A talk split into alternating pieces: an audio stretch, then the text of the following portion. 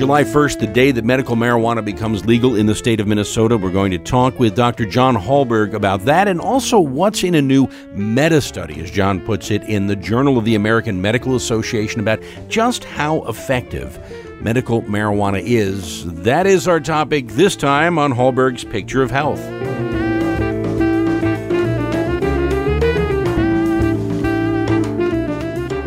Dr. John Hallberg is back with me now the Journal of the American Medical Association, You've brought it in with you, and you say the fact that they've taken so much room in this prestigious journal is, in and of itself, kind of extraordinary, dealing with medical marijuana, right? Oh, it's really interesting. So there's a, a really important sort of headline grabbing study that's in the research section. That's the first section. There's an editorial that accompanies that. There's also a clinical review, which basically kind of walks us through a case of a patient, a fictitious patient, but who has a certain condition and, you know, looking at medical marijuana as something that could be used to help that person. And then the very end of the journal has this last page that's a patient education page. We can either copy it off or go online and print it off for patients. Uh-huh. So, yes, having four different things about one topic is really unusual for JAMA. Now, the headlines on this, as they appeared, as this came out in different places, I saw words like scant evidence, unproven effects of medical marijuana. That's the headline from this. Is that mm-hmm. fair?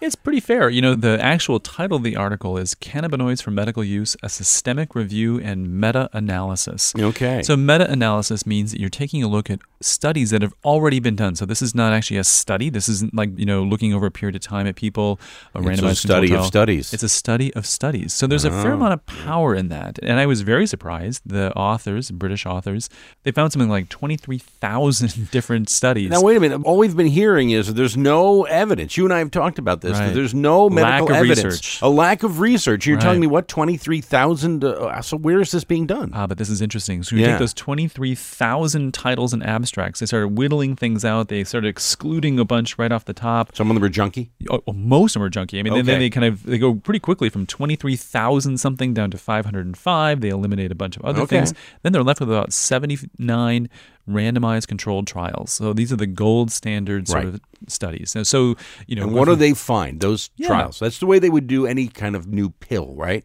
for the FDA to sort of give its blessing with a new medication, you yeah. have to have randomized, randomized controlled, trial trials. Exactly, the gold standard. You can't just sort of allow a new drug to sort of enter the marketplace without having right. been studied really, really carefully. Hey, I took it and it seemed to work.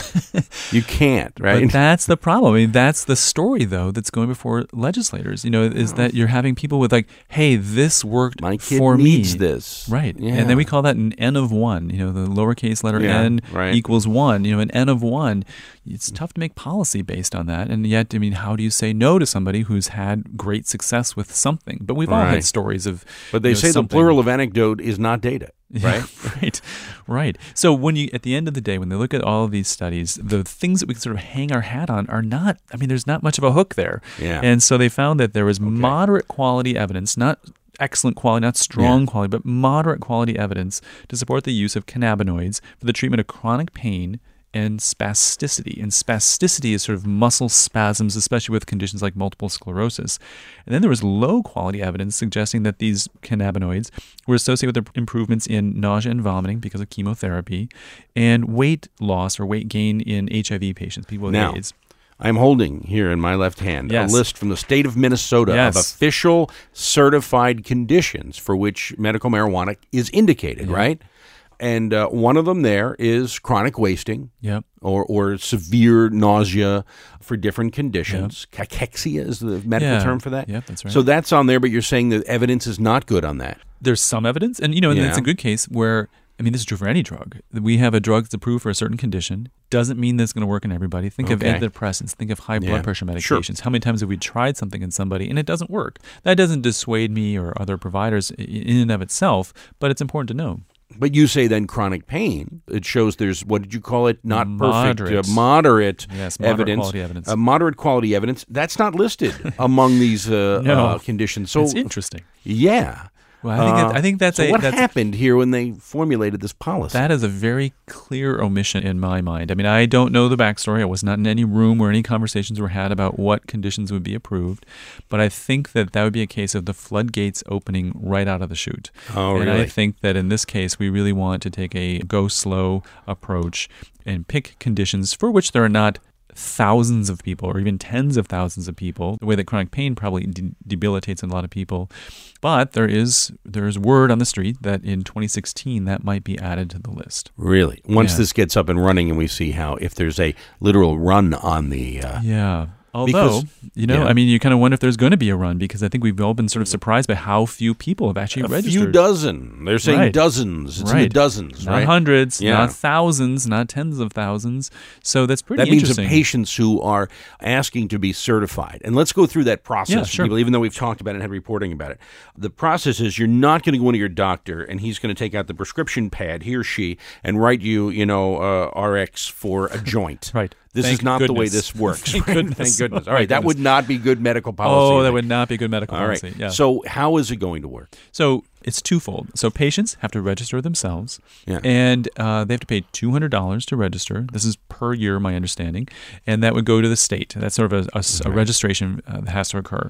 If you're on medical assistance, probably Medicare, I'm guessing as well, then that fee is reduced to fifty dollars. But insurance doesn't pay for this. This is this is cash out of your pocket. Simultaneously to that process, that patient needs to find a provider, a clinician, who will certify that they have one of these nine conditions. And this is a little bit where the, you know, it's a little crux, a little irony that, and this may explain why there are fewer patients signing up than they initially thought.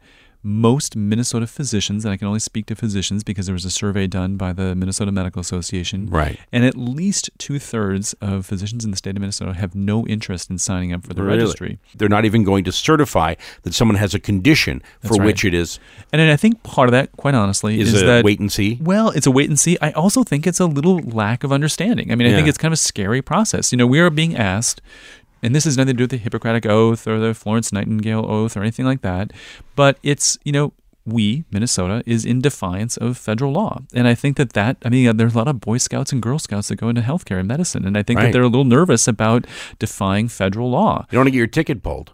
Yeah, I mean, and- I, I mean, mean- so if you you do sign up, what does that mean? I mean, are Right. you excluded from a federal job because you agreed to sign up for this? I mean, I don't, I don't think we know that. Yeah. I'm guessing not, but but you know, you just don't know what could come of that. Now, and then this is interesting: is that there is no, though the state will know who has signed up, patients don't. So they can't go to a database and say, okay, I'm having trouble. My pediatric neurologist won't do this for my kid with intractable seizures. I have to go on my own cold calling and, and knocking Oh, on doors really? to try and find somebody that will. And that's not easy, but I can see why because frankly, physicians and clinicians don't want to be known as one of these docs. Now, in Colorado and other states, maybe people do. You know, in California, I've heard about that. You know, the clinics are just opening up shop, taking advantage of the mm-hmm. huge demand, and probably making a lot of money in the process. But we're busy clinicians, and frankly, you know, we don't want to just take on people who simply want us because of this fact and Right. you know reestablishing care. And it's really not that far from doctor shopping in a way and that just really makes us nervous.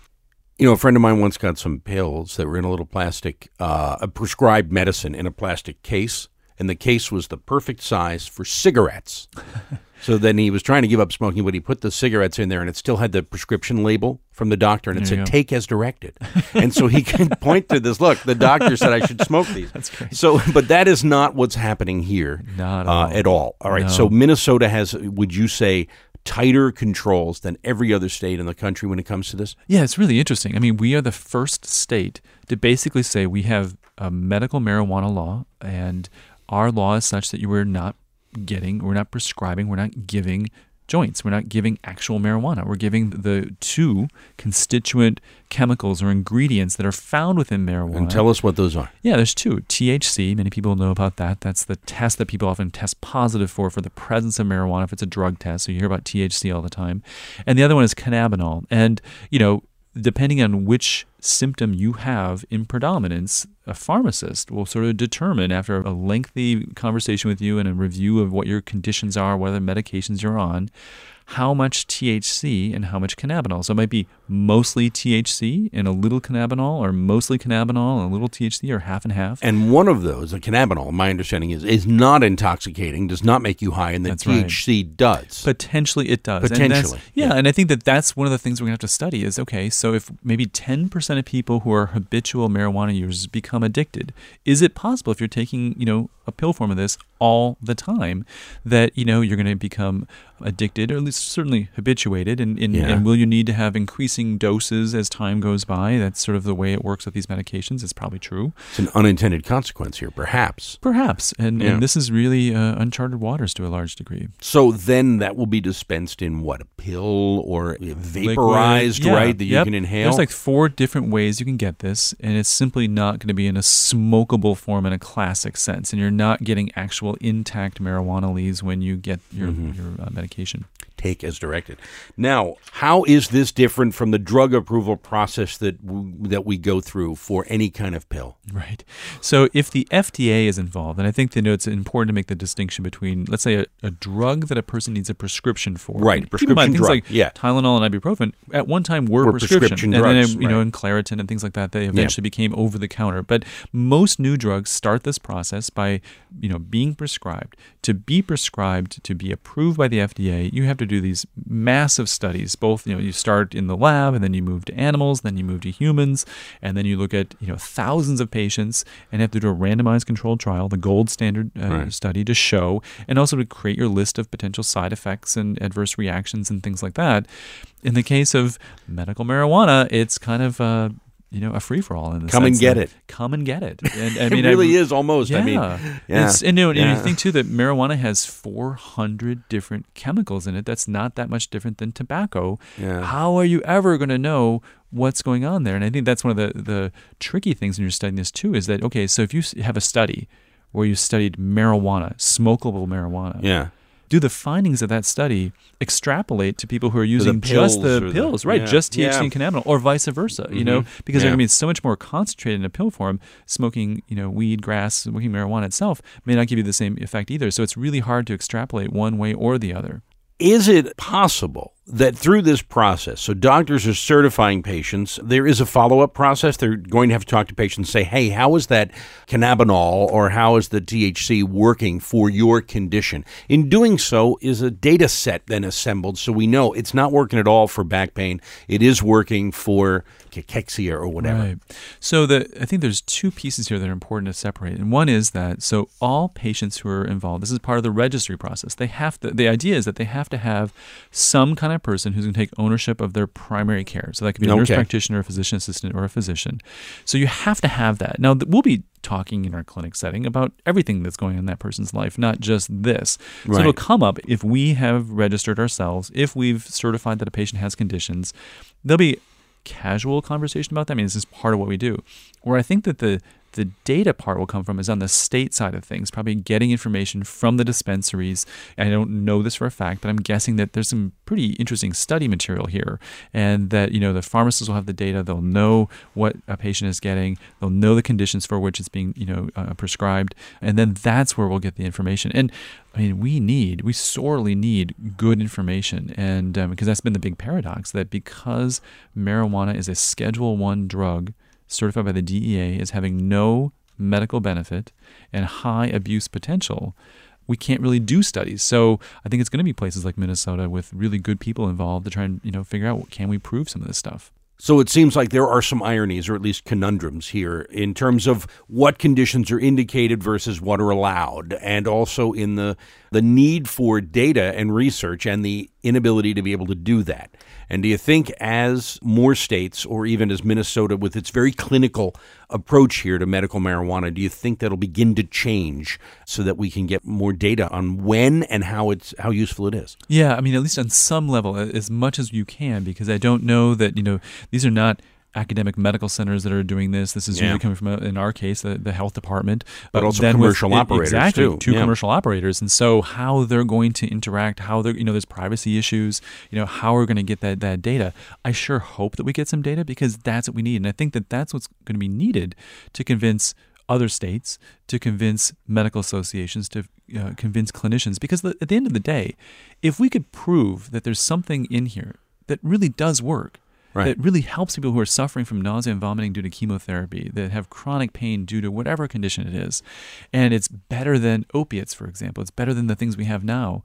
My goodness, I think a lot of us would welcome that. You know, we'd welcome it to the table that there's something, another tool that we can add to the toolbox to help our patients. I think we're all for that. There's just so much baggage, you know, whether it's the federal government doesn't acknowledge Right. it, it's illegal, there's the drug culture piece to it, and then we don't have the data. You know, I think that that's quality data. You know, there's some data out there, there's data, lots right. of studies out there, but when you really get the quality, you're not dealing with a lot. So I think we need to to raise raise that for sure.